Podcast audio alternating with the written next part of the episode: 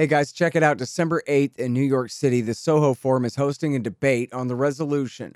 While vaccine mandates are an infringement on freedom, some are justified due to their big payoff in lives saved.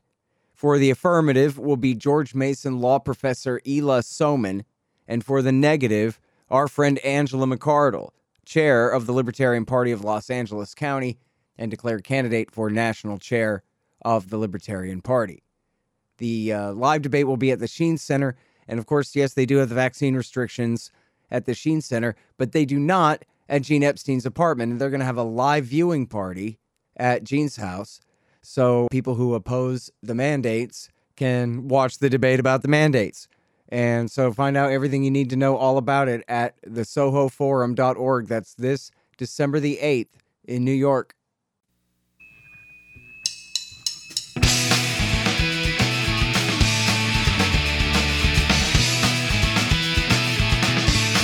All right, y'all, welcome to the Scott Horton Show.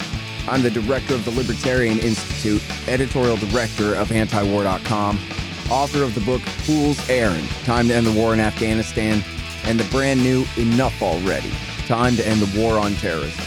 And I've recorded more than 5,500 interviews since 2003, almost all on foreign policy, and all available for you at scotthorton.org. You can sign up for the podcast feed there. And the full interview archive is also available at youtube.com slash Scott Horton Show. All right, y'all. Introducing Patricia Hynes. She is a retired environmental engineer and professor of environmental health.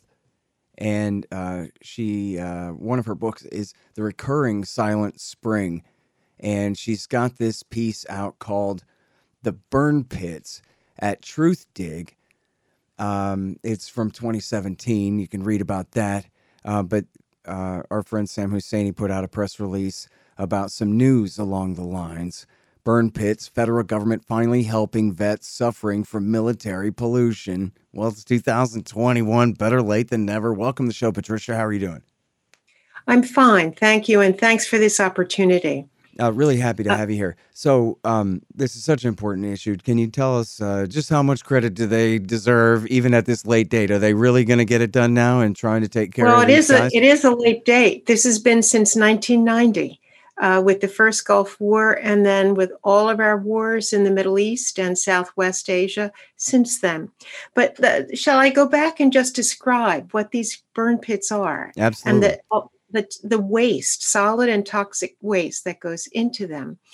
Uh, I do want to give credit to the book, The Burn Pits, The Poisoning of American Soldiers by Joseph Hickman. He mm-hmm. was, uh, he's a retired Marine and um, also put some time in the Army.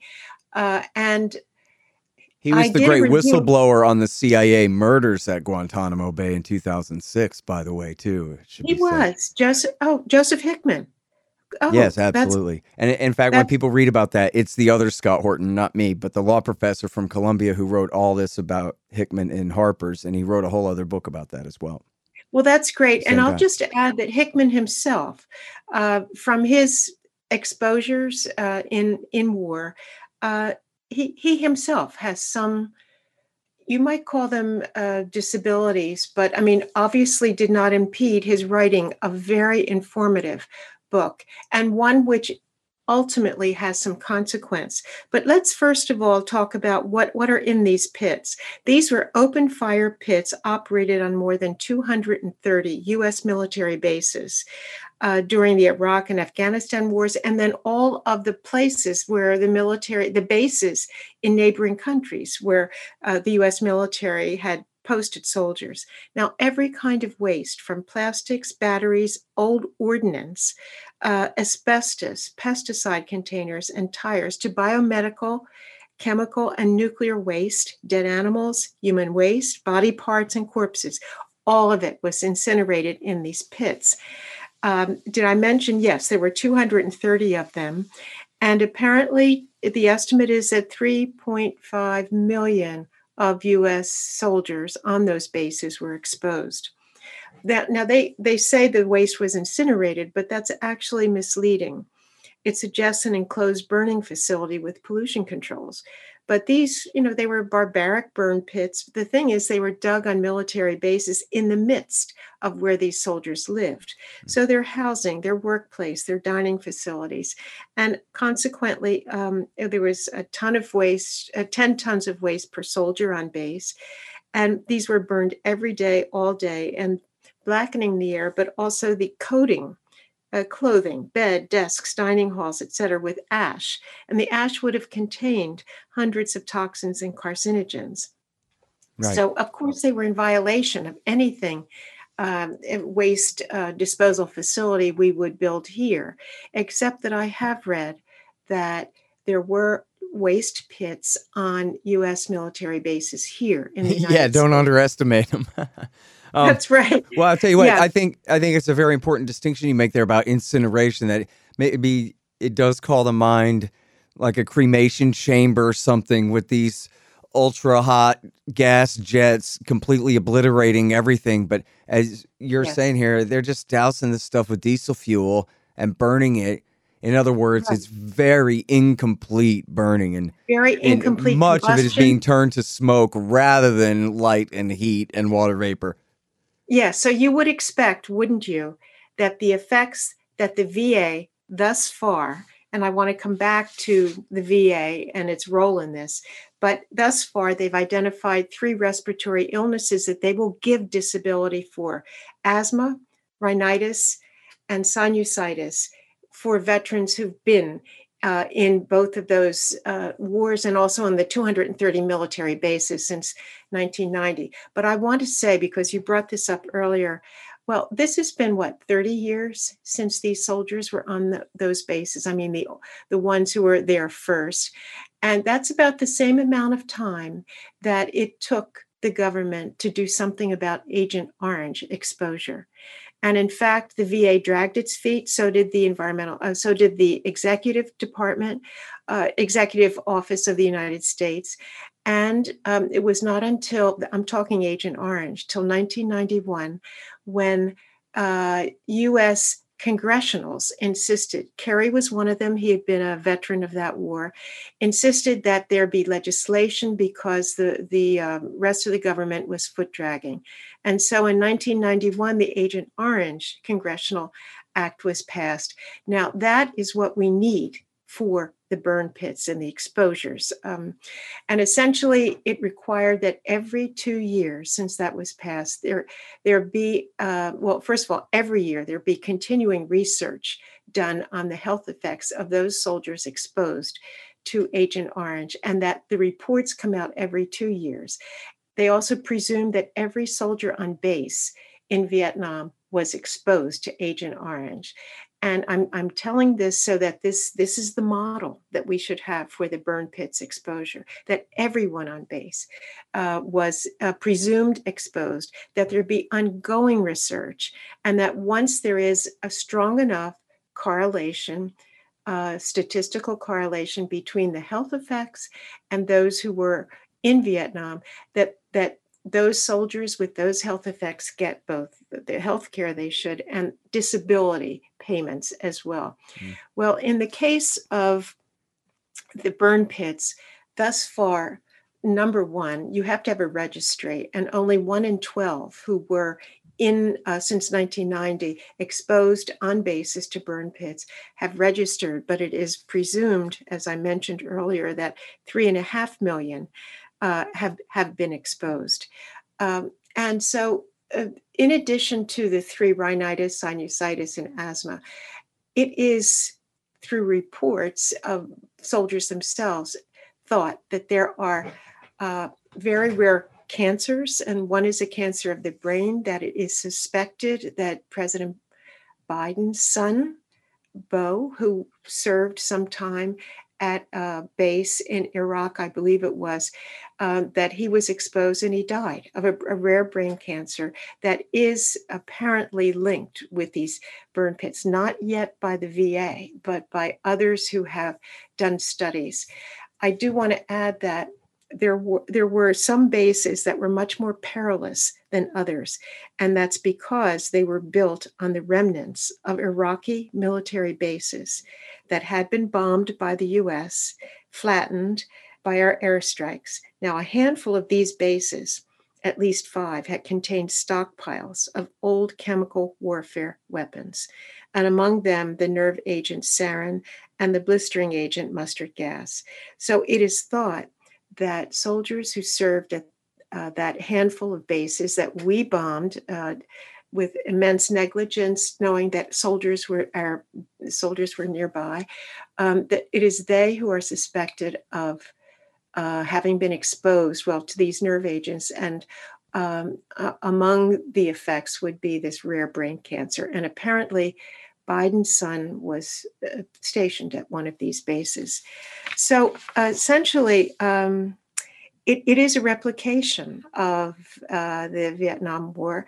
And I do want to add that our country, uh, with all of its 800 military bases across the world, as well as hundreds in this country, uh, but in the other countries, let's just say Japan, the Philippines, our agreements with those countries is that if we close a base, if we leave, we do not have to clean them up. We leave our waste there and the country cleans it up. So I do oh, want to Don't worry, they're not closing them, so it won't be well, an issue. They'll just you they keep did, polluting. They, they did in the Philippines. Yeah, no, and yeah. yeah, and that's where you know uh, all the and and they did in Vietnam, and uh, this is you know they left their their waste. Afghanistan. Oh, right, Afghanistan too. They, yeah. I mean, there were there were these same burn pits there. We left our weapons, but we also left our waste. Hang on just one second. Hey, y'all, check out thehempspot.com. Did you know pot's legal everywhere now? Well, see, it's the Delta 8 loophole. The law says Delta 9 is a crime, so this new isomer is just fine. And thehempspot.com has got you covered. They have all kinds of flavors of bud and gummies and all those things. Use coupon code Horton and get 15% off. Free shipping on any order over $90. Drink less, smoke more pot. Get your Delta 8 cannabis at thehempspot.com, but spell the THC. Hey guys, Scott Horton here for Mike Swanson's great book, The War State. It's about the rise of the military industrial complex and the power elite after World War II during the administrations of Harry Truman, Dwight Eisenhower, and Jack Kennedy. It's a very enlightening take on this definitive era on America's road to world empire. The War State by Mike Swanson. Find it in the right hand margin at scotthorton.org. Some of y'all have a problem. You've got chickens, but you don't want to stand around throwing food at them all day because of all the important stuff you have to do. Well, the solution to that is to get the free range feeder from freerangefeeder.com. The all stainless steel free range feeder has been developed to satisfy the needs of the poultry chicken hobbyist and the homesteader. The convertible design allows for four different mounting methods. Go to freerangefeeder.com slash Scott or use promo code Scott to get 10% off and get the free ebook. Subscribe to their newsletter to immediately receive your free copy of Getting Started with Backyard Chickens. That's freerangefeeder.com slash Scott. And, and, you know, so Joe I Biden, just... by the way, in an interview with uh, PBS, I'm sorry, was it PBS or NPR? It was NPR uh, oh hell, it was one of the two, said that it was he knows what you say about Beau, and he knows because he read the burn pits too. Someone finally pointed out to him, "Hey, you know, there's a chapter in this book about Is your that son." Right? Uh huh. Oh, I should have googled yeah, it because I thought I knew it off that, the top of my head, but I can't remember now if it was NPR or PBS. Okay, that's where I first came across it mm-hmm. was because I learned that there were these rare brain cancers that were showing up in some of those. So maybe that's what's then, making the difference now is that the president's attention has been drawn to this subject for very personal reasons. So he told the VA, "Do something about this, please," and they're now doing something can, about it. Is I that can, the point? I can believe that. And I've heard uh, him make statements, or I've read, you know, about statements that he's made, which he did not, you know, at the time that I read the burn pits. Uh, but he, he must have read it subsequently and acknowledged, yes, I can believe that there was a some fire lit ben- beneath the VA. But the fact is, the VA thinks, they say that we need a congressional act in order to do this, uh, cover this more thoroughly, like for Agent Orange. So I'll just quickly run through the, the various legislation. Yeah, all of a sudden, I'll just add, you're right. There is it. It's got traction. It's moving, and so here are some of the bills that have been filed and uh, successfully passed in the House. Uh, Representative Raul Ruiz has three bills that have passed in the House as part of the defense bill. And uh, the first would be mandatory training for all medical providers working under DOD on health effects of burn pits. So, this would be to train medical providers to recognize what are likely impacts and effects, health effects of, of uh, exposure to the burn pits. The second would require the DoD to include in their budget request to Congress an estimate for the funding of incinerators and waste to energy disposal alternatives to the burn pits. And the third would require the DoD and VA to expand the registry to include soldiers who have been on bases in Syria and Egypt. But in addition to that, uh, there's a lot of optimism around two other bills uh, one, one, in the House, one in the Senate, and it's Senator Tester and Representative Takano uh, in the House, who have submitted very similar bills that they feel can easily be reconciled. Um, and they, they are akin to the Agent Orange Congressional Act of 1991. Number one, that anyone who has served on these bases in the Middle East uh, and Southwest uh, Asia since 1990 are presumed exposed. So that's 300, 3.5 million uh, veterans. Second, more ongoing. You know research. what? You should. Uh, uh, oh, I'm sorry. I know it's not your bill, but uh, they should uh, maybe add, throw Kosovo in there too, right? Camp Bondsteel and all that. I'm sure they do it the same way there. In fact, I think Beau Biden was deployed there before he was deployed to Iraq. Is that right? Yeah. Okay. And I found no my doubt. footnote. It was PBS. Judy Woodruff interviewed Biden, and oh, Biden okay. brought up the book. But I'm sorry. Please yeah. go ahead. No, but that's a good point about Kosovo. And uh, right now, the focus is on, I know that it's on the Middle East and Southwest Asia, but um, that there is more ongoing research for illnesses, including respiratory and cancers. See that that that is desperately what's needed, and it got aggressively started, as I mentioned, with Agent Orange. And this is what they need to light a fire under these bills and get that research going.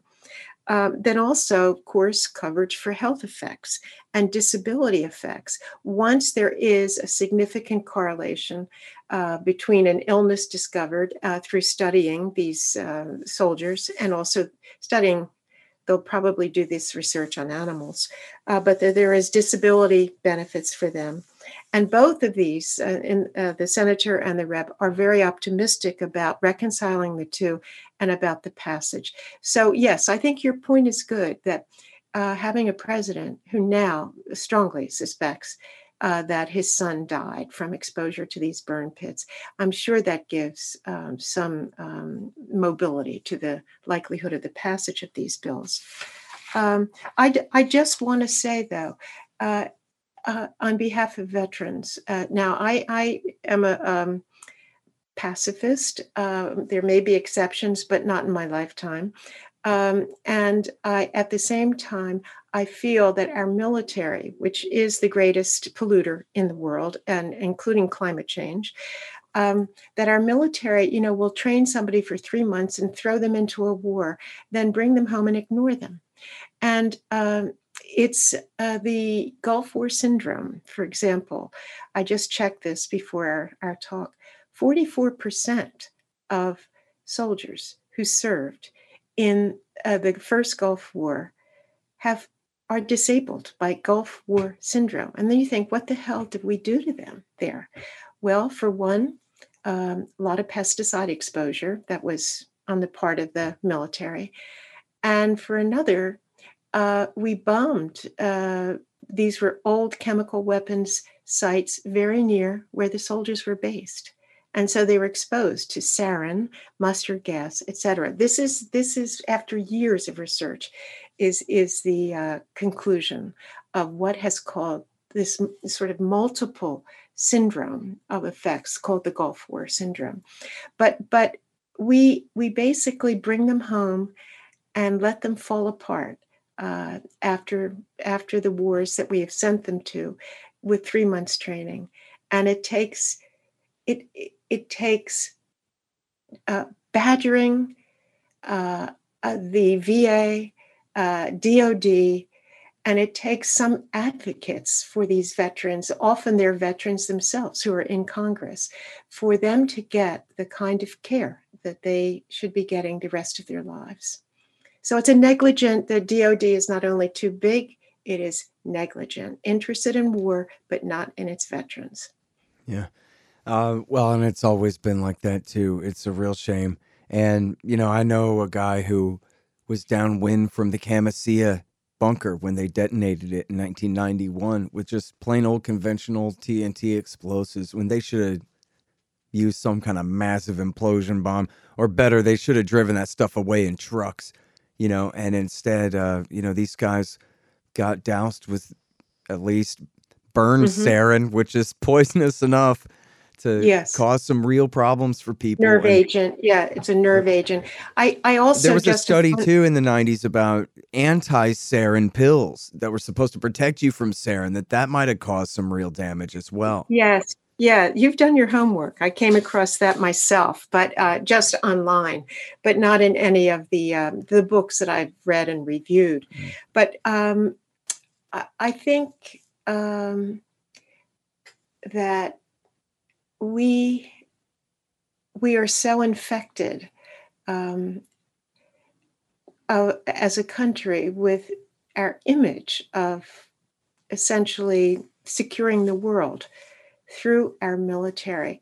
And most of our congressionals have bought into that. So they passed that Defense Act, adding more money to it. So we have a real problem that is not limited to the pollution that we cause across the world. I mean, first of all, the model of power that this country operates with in the world.